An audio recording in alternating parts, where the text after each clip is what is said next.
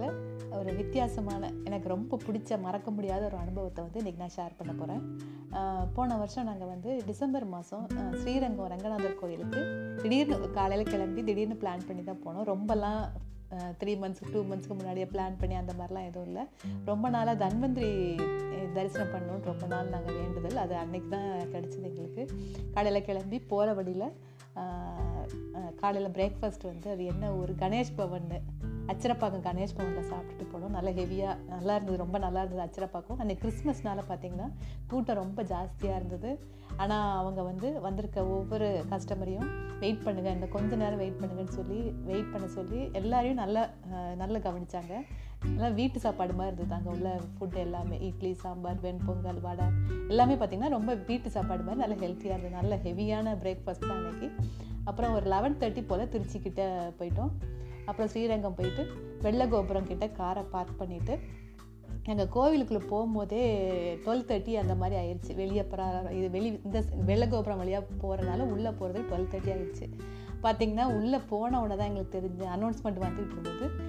Twelve thirty to three o'clock வந்து நட சாத்திடுவோம். அதனால் இப்போ யாரும் தரிசனம் கிடையாது அப்படின்னு சொல்லிட்டு. சரின்னு அப்படியே வெளியே அதே பாதைக்கு வந்து வெளியே வந்து சரி நம்ம லஞ்சு சாப்பிட்ருவோம் ஏன்னா அந்த டைமில் நம்ம வேற என்ன யூஸ் பண்ணிவிட்டு வெளியே வெளியே மெயின் கோபுரம் வரணும்னா ரொம்ப டைம் எடுக்கும். வெள்ளை கோபுரம் வாசல்லே என்ன ஹோட்டல்ஸ் இருக்கோ அங்கே சாப்பிட்டுக்கலான்ட்டு முடிவெடுத்தோம்.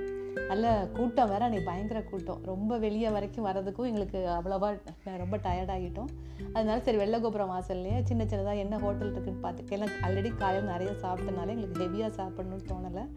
என்ன இருக்கோ அதை சாப்பிட்டு டிஃபன் மாதிரி சாப்பிட்டுக்கலாம் அப்படின்னு பிளான் பண்ணி நடந்து வந்தோம். நடந்து வரும்போது தான் அப்போது உள்ள வரையிலேயே நாங்கள் ஏற்கனவே பார்த்துருந்தோம். சித்ரா பவன்னு ஒரு ஹோட்டல் இருந்ததை பார்த்துருந்தோம்.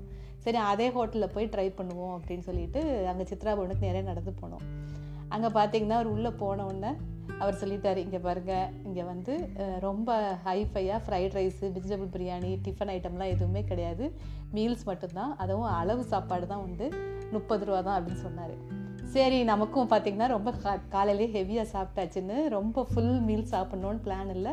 இந்த மாதிரி அளவாக சாப்பிட்டா போதும் அப்படின்னு சொல்லிட்டு பிளான் பண்ணி அங்கேயே சாப்பிட உட்காந்துட்டோம் பார்த்திங்கன்னா ரொம்ப சின்ன ஹோட்டல் ரொம்ப பிரம்மாண்டமான கட்டமைப்புலாம் எதுவும் இல்லாமல் ரொம்ப சிம்பிளான ஒரு வீடு மாதிரி தான் இருந்தது பார்த்துக்கோங்க பழைய காலத்து கிராமத்துலலாம் இருக்க மாதிரி அந்த சின்ன வீட்டில் மெஸ் மாதிரி வச்சுருக்காங்க.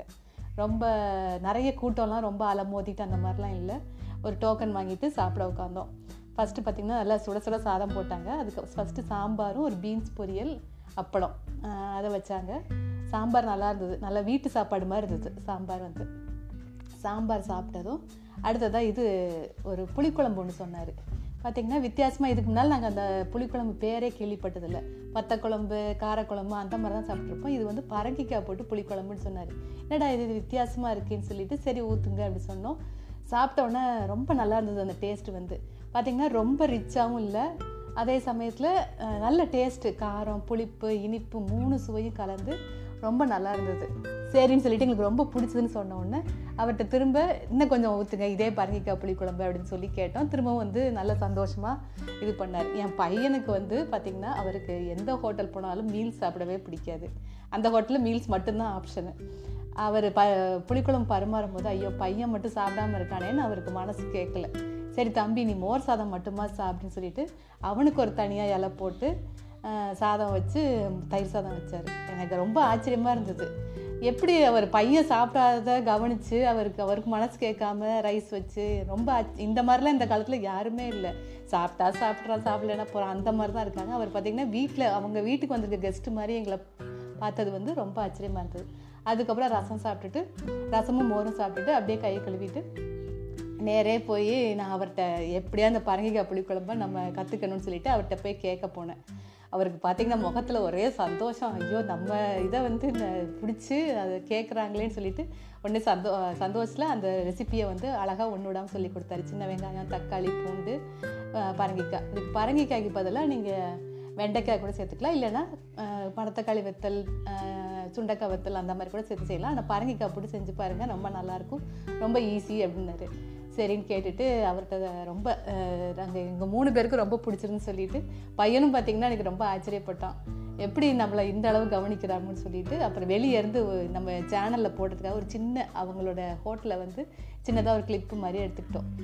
நான் லாஸ்ட் இயர் விகடனில் கூட மை விகடனில் இந்த ம- பரங்கிக்காய் புளிக்குழம்பு வந்து ஒரு ஒரு ஸ்டோரி மாதிரி எழுதி பப்ளிஷ் பண்ணியிருந்தேன். நல்லா இருந்தது. நிறைய பேர் வந்து இந்த ரொம்ப நல்லா இருக்குன்னு சொல்லியிருந்தாங்க. நாங்கள் என்ன கற்றுக்கிட்டேன்னா அங்கே விருந்தோம்பல்ங்கிறது நம்ம நம்ம தமிழ் நம்ம கலாச்சாரத்தில் ஒரு முக்கியமான பண்பு வந்து விருந்தோம்பல்.